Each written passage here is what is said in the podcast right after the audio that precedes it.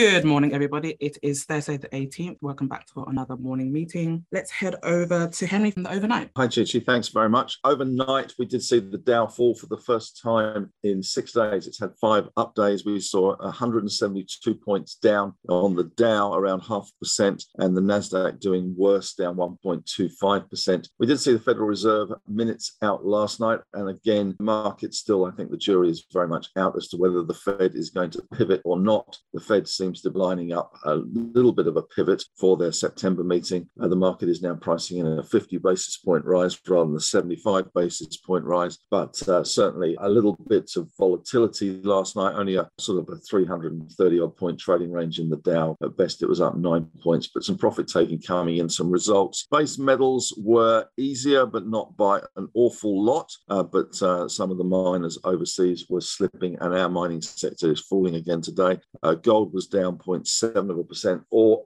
we did see oil though doing quite well, up 1.4 percent, so bouncing a little bit at the moment. And we did see iron ore down 1.9 percent. So the weakness in resources and in the market generally is uh, is part of it. But it's all about results at the moment for our market, and they're coming thick and fast today on Super Thursday. And I'm sure Tom will tell you all about those in a minute. Thank you very much for that, Henry. And over to you, Tom, for the local market. Thank you, Cheech. Well, our market down 33 points, breaking down through that 7100 level. Super Thursday, as Henry mentioned, for results, and there's also SPI expiry today, which can cause a bit of volatility at the open. But some numbers around results so far 68 ASX 100 companies have announced earnings. Net profit, and this number is on average and excluding BHP because that's quite a skew on the number. Net profit up 14.5%, dividends down 0.3%, and expenses 7% higher. Transurban had some numbers out. Proportional EBITDA $1.9 billion,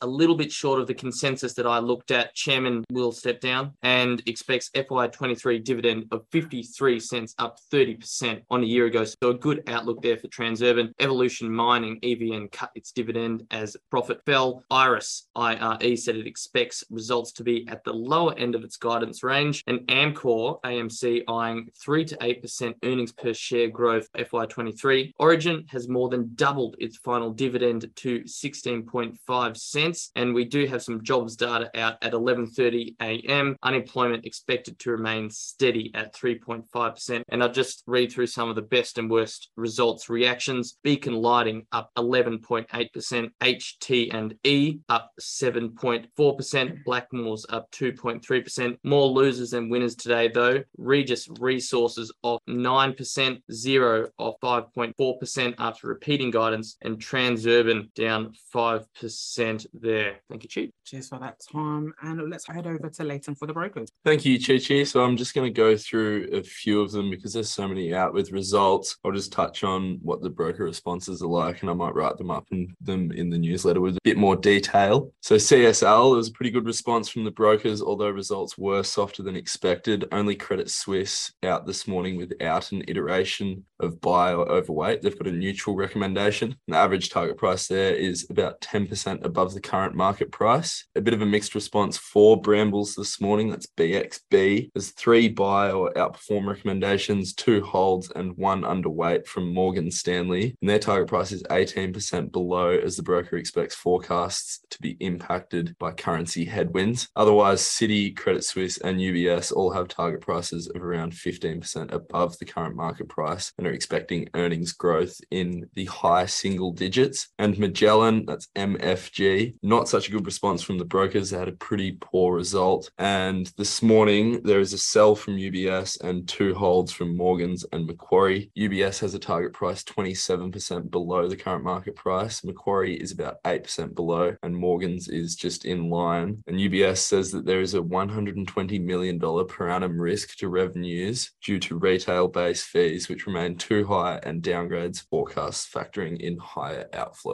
Very good. Thanks for that, Leighton. And let's head over to you, Ben. I think you have some long term portfolio updates. There's been a big week of results. How's the portfolio tracking? Yes, it certainly has. I have the long term section, which is in every Thursday. We are tracking pretty well over the last week, Cheech, up 1.35%, which is almost exactly what the market has done. Having the look through the portfolio as usual, I had those few changes last week that we wrote up. A reminder that was topping up CBA ANZ, NAB, Westpac, BHP, Lynas, JB Hi-Fi, WiseTech, and adding Data 3, uh, or just little holdings, just getting that cash to work. Still concerned about results as our main priority, the market direction in general of concern as well. This morning we have had a number of results come out. Tom mentioned a few of them. We had ASX, Transurban, Data3, and Pro Medicus out of our portfolio, all four slightly lower in early trade. Transurban, the only one down any kind of tangible amount, it's about 5%, but we're not too worried about them. We've got Cleanaway and Cochlear coming out tomorrow, and then a few in the back half of next week. We've also got our normal portfolio X ray with a few moves. Telstra, BHP lifting up the momentum ranking, and REA increasing their quality rank after results. WiseTech, ASX, Pro Medicus, and Aristocrat all remain at the very pointy end with near 100 rankings on both momentum and quality. So check out the long term investor section for all of that. I will be. Thank you very much for that, Ben. And Henry, let's head over to you for Henry's take and strategy. What is that graphic that you had at the beginning of your section today?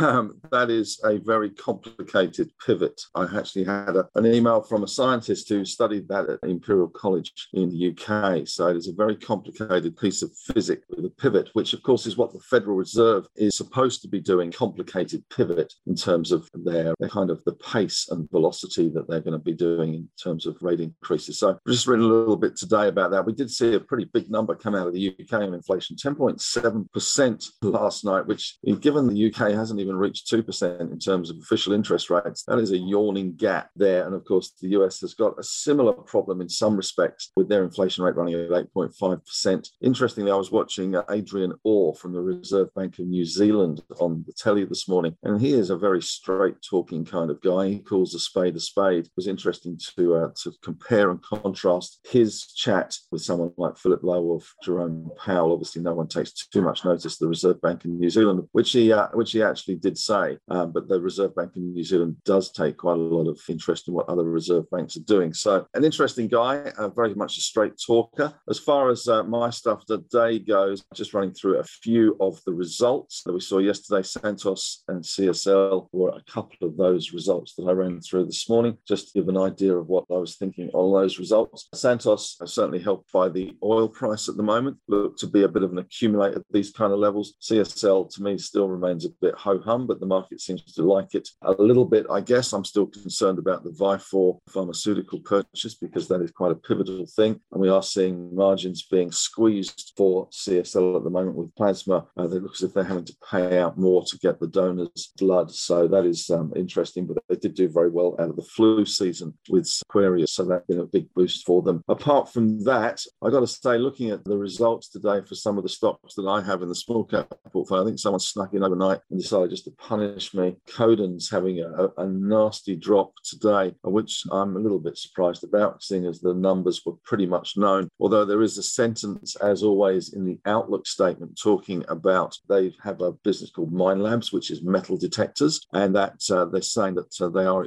not going to um, get the same level of sales that they saw in the first half of 2022 in the first half of 2023, but they should improve into the second half of 2023. So that has proved to be a bit of a negative. Stock down 11% today. Also, in other news in my stuff, AQZ, which is Alliance Aviation, had the ACCC announcement this morning. Not exactly unexpected, I have to say. Uh, the ACCC does have concerns about the takeover by Qantas of uh, Alliance Aviation and the uh, the lessening of competition, especially on one or two routes. But at least now, uh, Qantas and Alliance have the framework to address, and they have till uh, the first of September, and others just put in submissions, and the final decision looks like it's going to be mid-November. So the wait continues on that one. But generally, lithium stocks at the moment, which I've been a big fan of, seem to be um, peaking and are coming off the top for sure. So um, just looking at taking some profits, more profits. I have taken profits in some of these lithium stocks, but taking some more profits in Liontown and Pilbara springs to mind. But just keeping an eye on the prices at the moment. If they were a little bit of a rally later in the day, maybe that would chance to take some profits. Otherwise, just trying to reduce the risk a little bit because that sector does look the resources generally is under pressure at the moment. So that is very much in evidence. Very good. Thank you very much for that, Henry. And let's move over to our question of the day. This is going to be a good question if you're a newbie investor. The question is What three stocks would you purchase for your portfolio if you were starting out from scratch? Let's head over to Leighton. I think everyone might hold this first one in their three, but Macquarie Bank, it's just such a good stock, very hard to go past. BHP, and I would like some lithium exposure going forward. So I just went with Liontown. Mm. And Tom, how about yourself? Very similar to Leighton, actually. You stole some of my thunder. BHP, Macquarie, two very high quality and well run businesses. And my third one was AFI or Australian Foundation Investment Company, which gives you diversification of a large portion of very high quality ASX listed companies. So I think that would be those three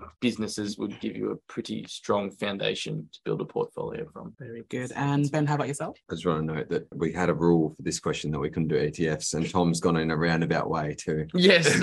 replicate that by having an LIC, but that is okay. I'll mix it up a little bit rather than sticking down Main Street with three companies that I think are really high quality and have trends that will see them go well over the next five, 10 years. And they are Johns Lyng Group, which is the insurance builder that is kind of geared into all of the increasing catastrophes we see and the reconstruction work that goes with them. WiseTech, which is WTC, is supply chain solutions, and Aristocrat Leisure ALL, which is in the gaming space, which we've talked about before, is a very resilient space through economic cycles. Okay, fantastic. Good to hear that. Uh, some stocks we can look at in um, turbulent times. And over to you, Henry. What three stocks would you pick if you were starting out as an investor again? This is a tricky one, isn't it? I was asked this question yesterday. I did a thing for Livewire and I put the question up on Facebook. And there is a certain amount of commonality that pops up. And BHP, Macquarie always pop up in this one, I have to say. GMG also quite pop with members there. I will sort of distill those three stock picks from our members and put it in the newsletter tomorrow for those people that don't do Facebook. Yesterday, as I say, I did Livewire with this thing and